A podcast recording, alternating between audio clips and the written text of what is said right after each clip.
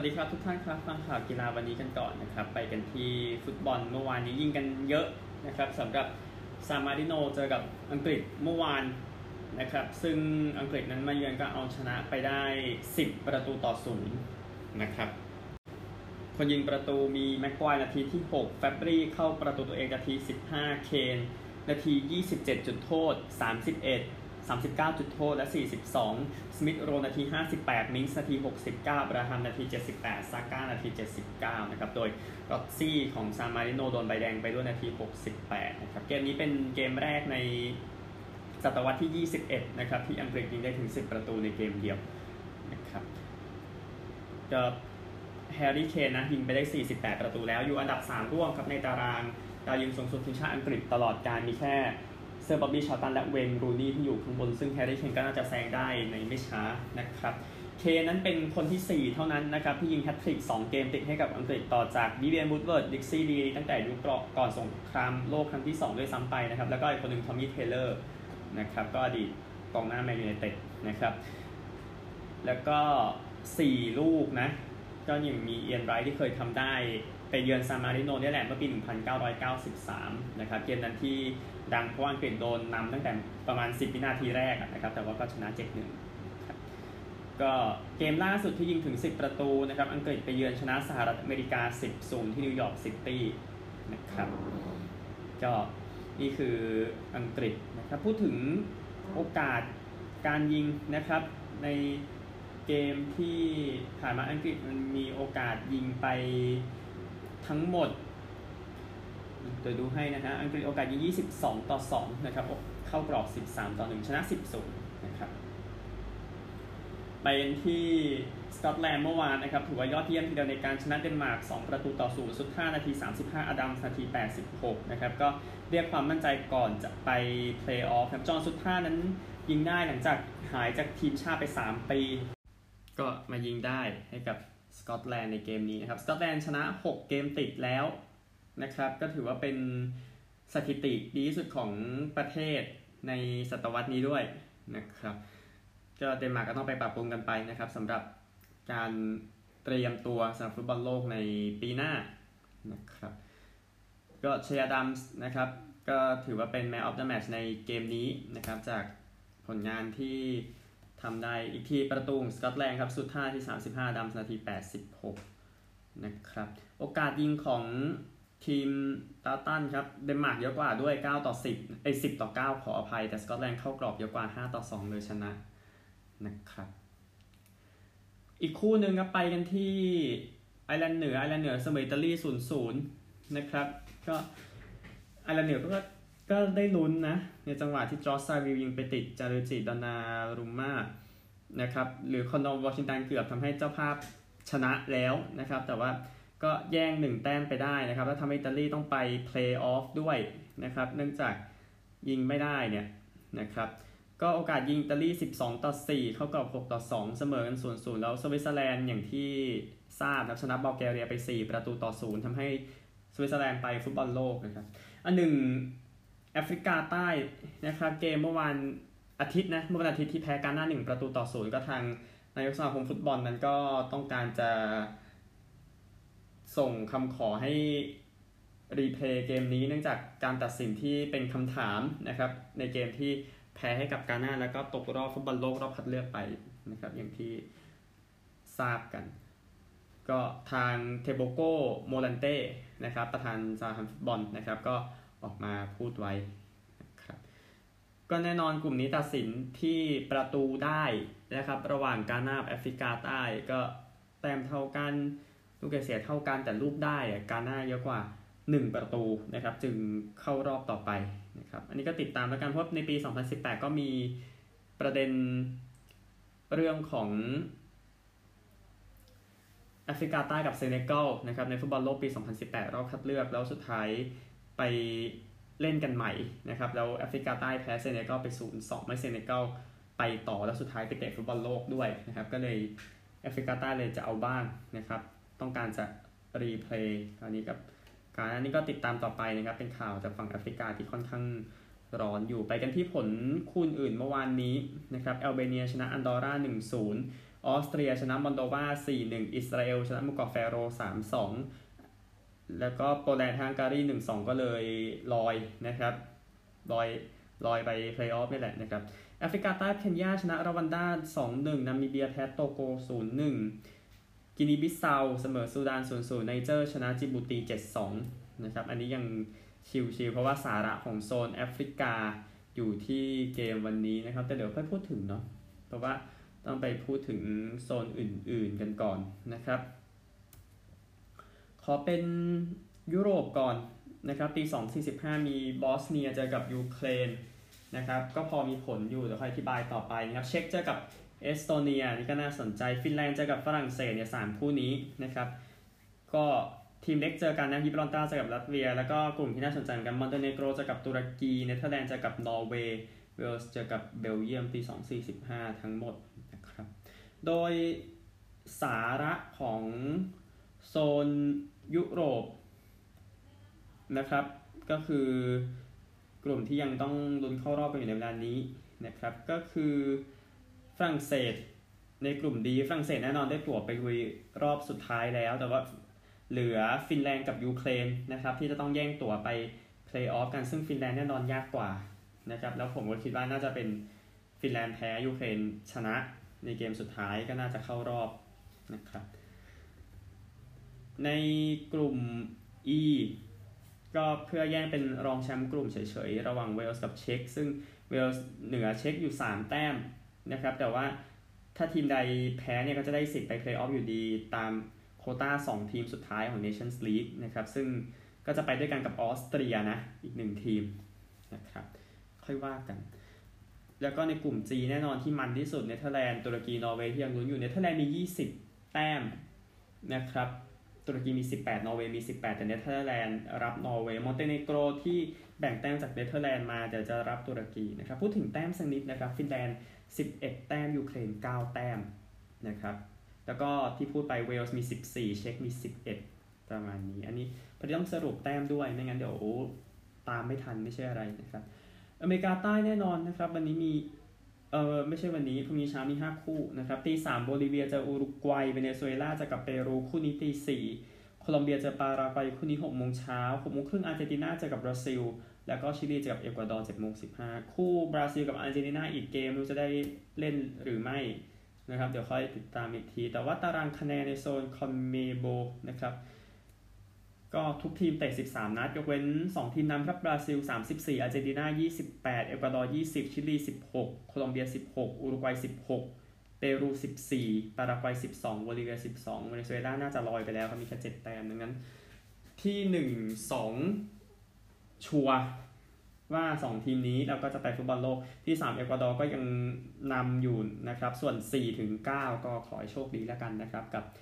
5 เกมที่เหลือและอย่าลืมนะครับทุกโซนยกเว้นยุโรปนะครับจะมีเกมรอบคัดเลือก 3 เกมปลายเดือนมกราคมต้นเดือนกุมภาพันธ์นะครับ ดังนั้น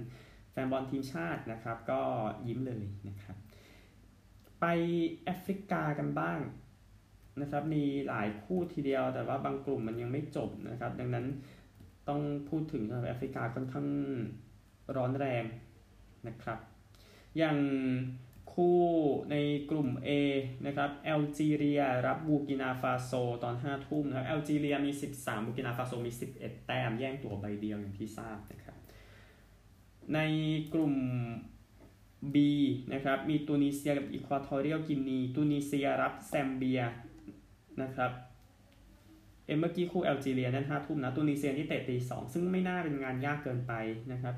อิเควทอเรียลกินีไปเยือนมอริเตเนียในเวลาเดียวกัน แต่ว่าตูนิเซียน่าจะชนะได้ หรือเสมอก็พอนะครับแต่เล่นให้ชนะดีกว่าพูดถึงใช่ไหมครับกลุ่ม C เองแย่งกันระหว่างไนจีเรียกับเคปเวิร์ดอยู่ไนจีเรียมี 12 แต้มเคปเวิร์ดมี 10 แต้ม แล้วเจอกันเองวันนี้เวลา5ทุ่มนะครับไนจีเรียก็ก็อย่าทำอะไรแปลกๆ นอนอยู่บ้าน อย่าทำอะไรแบบนั้นนะฮะไอวอรีโคสต์กับแคเมอรูนนะครับลุ้นกันอยู่ในกลุ่ม D นะครับ ก็คือเหตุผลที่ 2 ทีมไม่อยู่กลุ่มเดียวกันเพราะว่าไอวอรีโคสต์นั้นอยู่โถ2นะครับ แล้วก็เจอกันเองนะแคเมอรูนเจอกับไอวอรีโคสต์ซึ่งเจ้าบ้านตามอยู่หนึ่งแต้มอะสนุกหน่อยนะครับ เจ้าบ้านตามอยู่ก็ตีสองนะครับ คู่นี้น่าจะเป็นคู่ใหญ่สุดระหว่างแคเมอรูนกับไอวอรีโคสต์นะครับ ที่เหลือก็ไม่ค่อยมีอะไรแล้วนะครับ ก็เดี๋ยวมาสรุปกันในวันพรุ่งนี้ในโซนแอฟริกานะ ดังนั้นไปที่โซนเอเชียกันบ้าง เอเชียวันนี้มี 6 คู่เหมือนเดิม เลบานอนเจอกับ UAE เวียดนามเจอซาอุดีอาระเบีย1ทุ่มนะครับ สี่ทุ่มจีนเจอออสเตรเลีย อิรักเจอกับเกาหลีใต้ และห้าทุ่มโอมานเจอญี่ปุ่น ซีเรียเจออิหร่าน เดี๋ยวค่อยสรุปผลวันพรุ่งนี้นะครับ สุดท้ายคอนคาแคฟนะครับตีห้าจาเมกาเจอสหรัฐอเมริกาแปดโมงห้านาทีคอสตาริกาเจอฮอนดูรัสปานามาเจอเอลซาวาดอร์แล้วก็คู่นี้น่าจะน่าสนใจสุดนะครับแคนาดาเจอเม็กซิโก9โมง5นาทีเพราะว่า 2 ทีมนี้ก็อยู่ในโซนไปฟุตบอลโลกอยู่ในขณะนี้ครับ นี่คือ ฟุตบอลทั้งหมดนะครับขอแทรกข่าวนิดนึงนะครับเวสต์แฮมยูไนเต็ดนะครับรู้สึกประหลาดใจและผิดหวังที่ยูเอฟ่าลงโทษ ว่าเวสต์แฮมมีปัญหาเรื่องแฟนบอลนะครับ เลยต้องแบนการไปเยือนราปิดเวียนนาในสัปดาห์หน้านะครับก็ผมบอกมันสมควรไหมนะครับสำหรับเวสต์แฮมยูไนเต็ดนะครับก็อาจจะทำให้หัวเสียไปสักหน่อยนึงนะครับกับ สิ่งที่เกิดขึ้นนะครับ เท่าที่เช็คดูก็หมดแล้วนะครับ ดังนั้นไปกีฬาอื่นๆกันบ้างครับ อยากใช้เวลานี้พูดถึงวาเลนติโนโรสซี่สักแป๊บหนึ่งในส่วนของเกร็ดประวัตินะครับ เนื่องจากเมื่อวานเนี่ยไม่ได้พูดเยอะขนาดนั้นวาเลนติโนโรสซี่แน่นอนได้แชมป์ระดับสูงสุดนะ ก็คือ 500ซีซีกับ MotoGP 7 ครั้งรวมถึง เลื่อนชั้นขึ้นมาได้แชมป์ได้แชมป์จาก 125 ซีซีจาก 250 ซีซีด้วยโดยได้แชมป์ 125 ซีซีในปี 1997 ปีที่ 2 ของตัวเองอะนะครับด้วยการชนะ 11 จาก 15 สนามให้กับทีมอาพริเลียนะครับแล้วก็ขึ้นมา 1998 ก็ได้รองแชมป์ 1999 ได้แชมป์ 250 ซีซีกับอาพริเลียเหมือนกันได้แชมป์ 9 จาก 16 สนามนะครับแล้วก็ขึ้นมา 500 ซีซีได้รองแชมป์ปีหนึ่งแล้วพอถึงปี 2001 นะครับก็ เริ่มสถิติที่ยาวนานนะ ได้แชมป์5ปีติดต่อกัน ได้แชมป์ปี 2001 ในรุ่น 500ซีซีชนะ 11 จาก 16 สนาม เหมือนกับปี 2002 ที่ไปเป็นชื่อรุ่น MotoGP แล้วนะครับ 11 จาก 16 สนาม ในปี 2003 ลดลงมาเหลือ 9 สนาม แต่ยังได้แชมป์อยู่ 3 ครั้งนี้กับ Honda นะครับ แล้วก็ย้ายไปยามาฮ่านะครับ ได้แชมป์ 9 สนาม ในปี 2004 ก็ได้แชมป์ปีที่ 4 ต่อกัน ปี 2005 ก็ 11 จาก 17 สนามเลยเป็นปีที่ 5 นะครับ ได้ที่ 2 กับที่3นะในปี 2006 และ 2007 นะครับก่อนที่จะได้แชมป์อีกทีในปี 2008 และ 2009 ชนะ 9 จาก 18 และ 6 จาก 17 สนามให้กับยามาฮ่านะครับแล้วก็อย่างที่ทราบคือไม่ได้แชมป์เพิ่มอีกนะครับได้รองแชมป์โลก 3 ครั้งในปี 2014 15 16 กับยามาฮ่ามีช่วงย้ายไปดูคาติสั้นๆนะปี 2011 กับ 12 แต่ว่า ไม่ประสบความสำเร็จนะครับแล้วก็มาได้รองแชมป์โลกอีก 3 ครั้ง ก็สรุปตามนี้นะครับชนะไปทั้งหมด 115 สนามนะครับรวมทุกรุ่นตั้งแต่ปี 1996 ถึง 2021แต่จริงปีนี้ก็ไม่ได้ชนะเพิ่มนะครับจริงๆก็คือไม่ชนะเลย 4 ปีติดแต่ก็ก็แข่งไปเรื่อยๆ จนจบสุดท้ายนะครับในการแข่งขัน MotoGP ตลอดมานะครับ ก็ในปี 2002 นะ ถ้าไปดูสถิตินะครับของวาเลนติโนโรซี่เคยชนะ 7 สนามติดนะครับในตอนปี 2002 ก็ก็อยู่ในรุ่น MotoGP แล้วอะอย่างที่ทราบกันนะนะครับ ก็มีอยู่ปีหนึ่งก็คือปี 2003 เนี่ยนะครับที่เคยที่ติดโพเดียมหมดทุกสนาม นะครับใน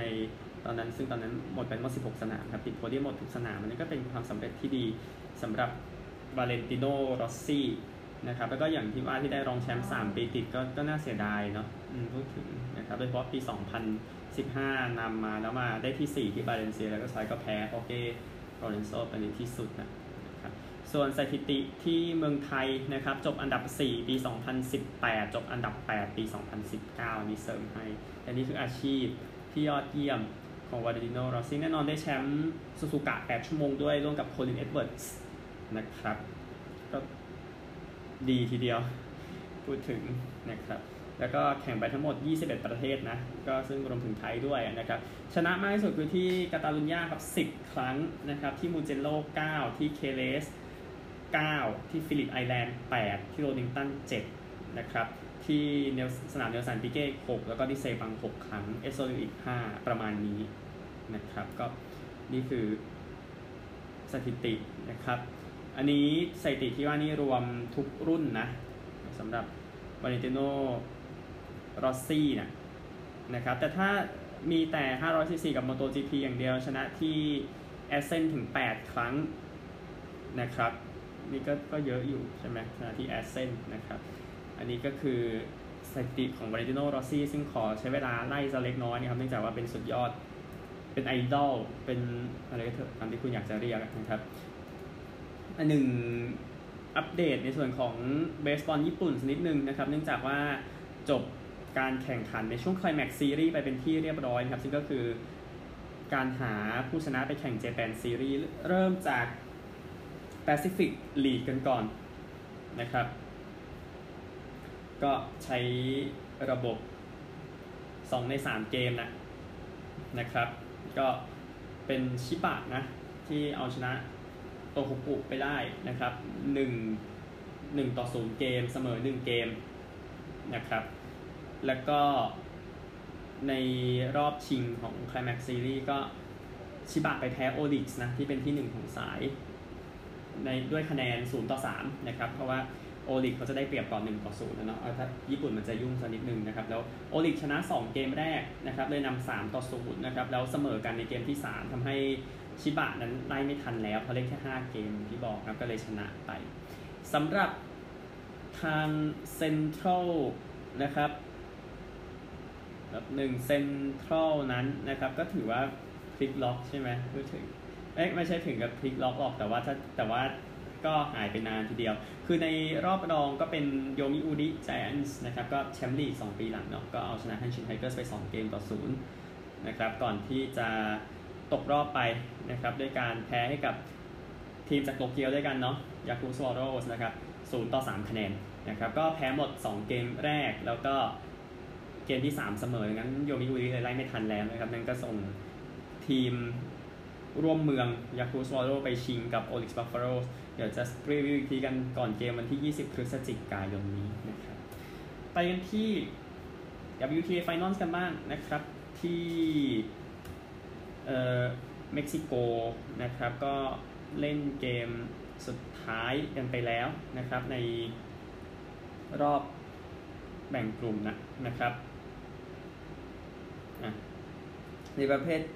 เดี่ยวก่อนดีกว่าเดี๋ยวคู่ค่อยว่ากันนะครับ ก็ในเกมสุดท้ายนะครับสองคู่ที่จบไปเป็นมาเรียซัคคารีชนะอารีนาซาบาเลนกา7-6ไทเบรก7-1 6-7ไทเบรก6-8 6-3อีกาชวิออนเท็กชนะเปาล่าบาโดซา7-5 6-4ครับดังนั้นผลกลุ่มชิเชนอิตซาเป็นดังนี้ครับเปาล่าบาโดซาชนะ 2 แพ้ 1 แล้วก็มาเรียซัคคารีชนะ 2 แพ้ 1 นะครับ อีกกลุ่มหนึ่งกลุ่มเตโอติวากันนะครับก็เป็นอเน็ตคอนทาเวตชนะ 2 แพ้ 1 แล้วก็การ์บีเญมูกูรูซาชนะ 2 แพ้ 1 นะครับก็ปาโดซาเจอมูกูรูซาแล้วก็ซักคารีเจอกับคอนเทเวชในรอบต่อไปนะครับสำหรับรอบรองชนะเลิศไปกันที่ประเภทคู่กันบ้างคู่ก็เป็นเอ่อยังไม่จบเนาะมันจะยังเหลืออีกคู่หนึ่งนะนะครับ ซึ่งยังแข่ง ไม่จบในตอนนี้ แต่ว่าเท่าที่ทราบเอาเท่าที่ทราบนะครับเอายามากับชิบาฮาระจะไปเจอกับคู่เซี่ย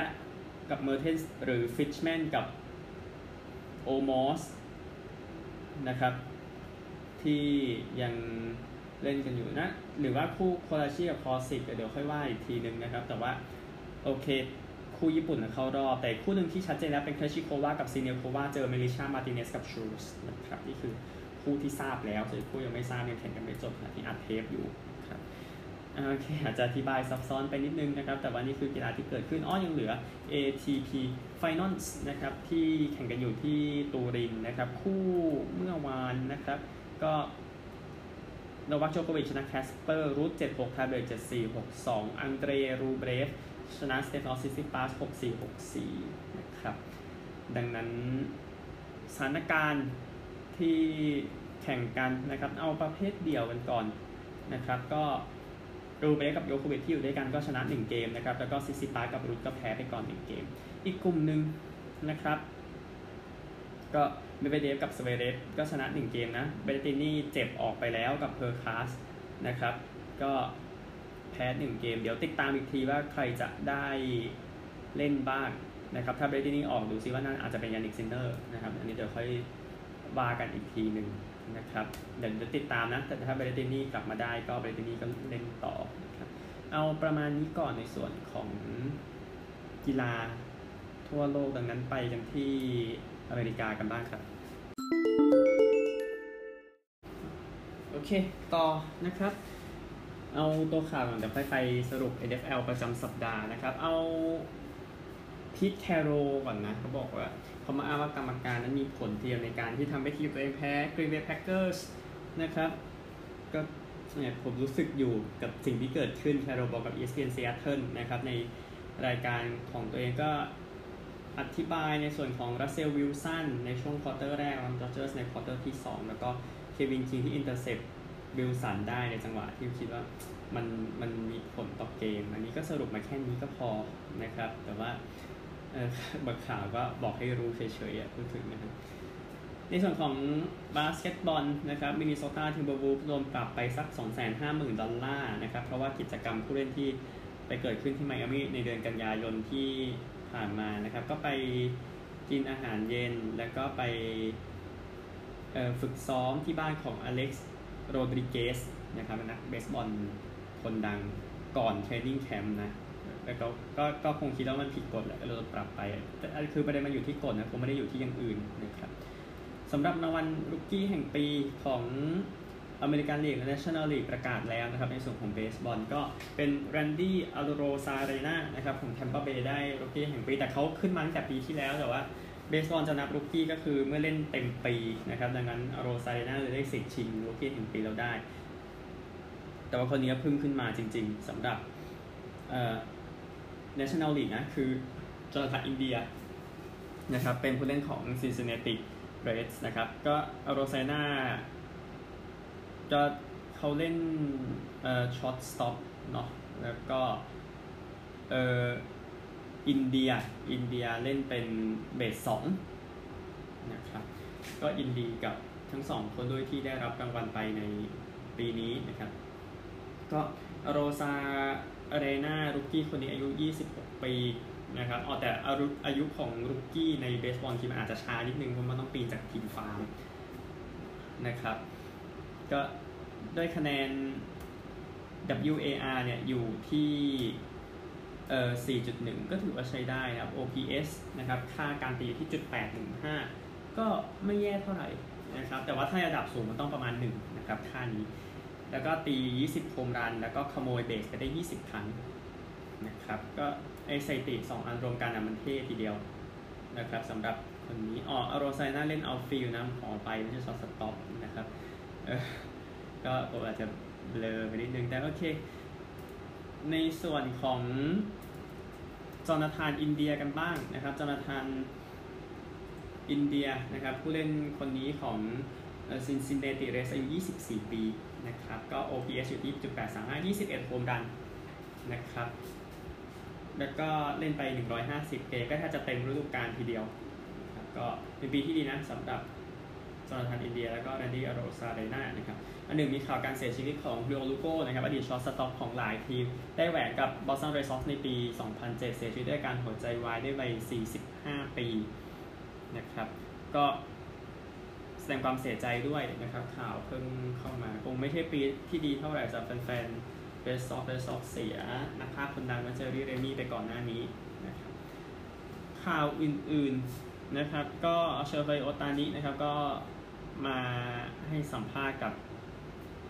นักข่าวในช่วงท้ายฤดูกาลเนี่ยบอกว่าช่วงครึ่งหลังของฤดูกาลเนี่ยเป็นช่วงครึ่งหลังที่ค่อนข้างจะเครียดทีเดียวสำหรับตัวเอง นะครับ แล้วก็ก็คือหลายคนก็ออกมาบอกว่าก็อยากให้ Angels เติมทีมบ้าง ไม่ใช่มีแต่ไมค์เขาแล้วก็โชว์เฮยนะครับ เกรด A 2 คนเกรด Z อีก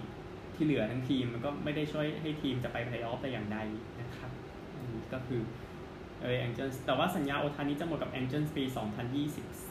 2023 นะครับ สามารถเป็น free agent ได้ด้วยสิทธิ์ของตัวเองนะครับดังนั้นก็ยังเลือกได้อยู่สำหรับโชว์เฮยโอตานิจะย้ายไปดอดเจอร์สก็ดีเหมือนกันนะฮะจะไม่ต้องย้ายบ้าน อันหนึ่งนิวยอร์กเมทส์นะครับได้ GM คนใหม่ได้เป็นบิลลี่เอปเปลอร์นะครับเอปเปลอร์อยู่กับ Angels มาก่อนหน้านี้ แล้วก็อยู่ 10 ปีกับนิวยอร์กแยงกี้นะครับแล้วก็ปีที่มาจนถึงตำแหน่งผู้ช่วย GM นะครับก็เมทส์นั้นก็หา GM กันนานทีเดียวจนกระทั่งสิ้นสุดที่ไบอันเอปเปลอร์ก็ติดตามผลงานของเมทส์ในปีหน้านะครับสำหรับเอดูอาร์โดโรดริเกสนะครับเป็นมือขว้างอดีตมือขว้างของเรดซอกซ์ไปแล้วคราวนี้เซ็นสัญญากับดีท 5 ปี 77 ล้านเหรียญครับเรดซอกซ์ก็ต้องหามือขว้าง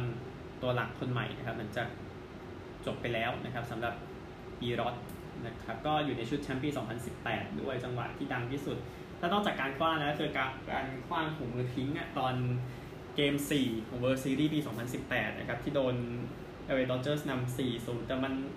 ทำแต่ว่ามันเกิดขึ้นก่อนที่เรดซอกซ์จะ comeback มาชนะ 9-6 วันนั้น แล้วก็ชนะเกม 5 แล้วก็ได้แชมป์ อันหนึ่งแยงกี้นั้นจ้างอดีตโค้ชเมทส์มาเป็นโค้ชเบส3นะครับคนนี้ก็คือลุยส์โรฮาสนะครับโรฮาสคุมเมทส์สองฤดูกาลที่ผ่านมา ซึ่งก็มันก็ไม่ดีนะครับแต่ว่าแยงกี้จ้างมาเป็นโค้ชเบส3แล้ว ดังนั้นสุดท้ายนะครับสรุป NFL ในรอบสัปดาห์ที่ผ่านมานะครับไปผลเกมคือวันอาทิตย์ต่อเช้าวันจันทร์กันก่อนคาวบอยส์ก็จัดการฟอลคอน 43 ต่อ 3 นะครับ อย่าให้คาวบอยส์โกรธนะครับ ก็นั่นแหละนะครับ ไททันส์ก็ชนะเซนต์สไปอย่างสนุกกับ 23-21 นะครับก็โคลต์สชนะจากัวร์ส23 17 คนก็บ่นกันนะครับ ว่ามันไม่ได้ดีขนาดนั้นนะฮะแต่ว่าโจนาธานเทย์เลอร์ก็วิ่งเกิน 100 หลายอีกแล้วนะครับดังนั้นเป็นเรื่องที่ดีแพทริออตส์นั้นจัดการบราวน์ไป 45 ต่อ 7 โดนนำก่อน 7-0 แต่แพทริออตส์ทำ45 แต้มรวดเลยชนะนะครับก็แม็กโจนส์ไม่ถึงไม่ต้องขว้างถึง 200 หลา แต่ว่าซัดไป 3 ทัชดาวน์นะครับ สบายใจนะครับ บิลส์ก็ไปเยือนชนะเจ็ตส์45 17เจ็ตส์ก็เป็นอย่างเงี้ยนะครับแล้วก็สตีเลอร์เสมอกับไลออนส์ไป16 16สตีเลอร์นึกว่าแพ้นะครับเกมที่เสมอกับไลออนส์ไปแล้วมันไม่ควรเป็นอย่างนั้นใช่ไหมล่ะพูดถึงนะครับแล้วก็ผลงานเกมระดับของวอชิงตันนะครับ ก็ถือว่าทำได้ยอดเยี่ยมจัดการแทมปาเบย์บัคคาเนียร์สแชมป์นะครับ 29 ต่อ 19 นะครับ ก็เทย์เลอร์ไฮนิกกี้นะครับก็ก็ได้สัญญาจากเกมเจอแทมเปอร์เบย์ ตอนรอบดิวิชันนี่แหละนี่ก็ทำได้ดีต่อนะครับ แล้วก็เอาชนะไปได้ แต่ว่าแล้วก็การที่ทีมหัวตารางพลาดบ้างก็ยังพอได้ลุ้นเพลย์ออฟอยู่อะอันนี้ก็ว่าตามตรงนะครับสำหรับวอชิงตันนะครับ แล้วก็ Carolina Panthers ด้วยผลงานของแคมนิวตันนะครับ ก็เอาชนะ Arizona Cardinals 34ต่อ10นะครับ จริง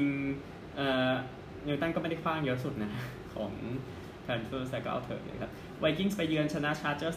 27ต่อ10 นะครับมันก็ไปเรื่อยๆ Vikings นะครับดูแล้วไม่ได้อนาคตไม่ได้สดใส แต่ก็ไม่ได้บูทีเดียวอันดับร้านก็จะไม่ได้ดีมากใช่ไหมนะแล้วก็นี่เป็นชัยชนะของ Minnesota Vikings นะครับ Chargers ก็ไม่ดีนะครับ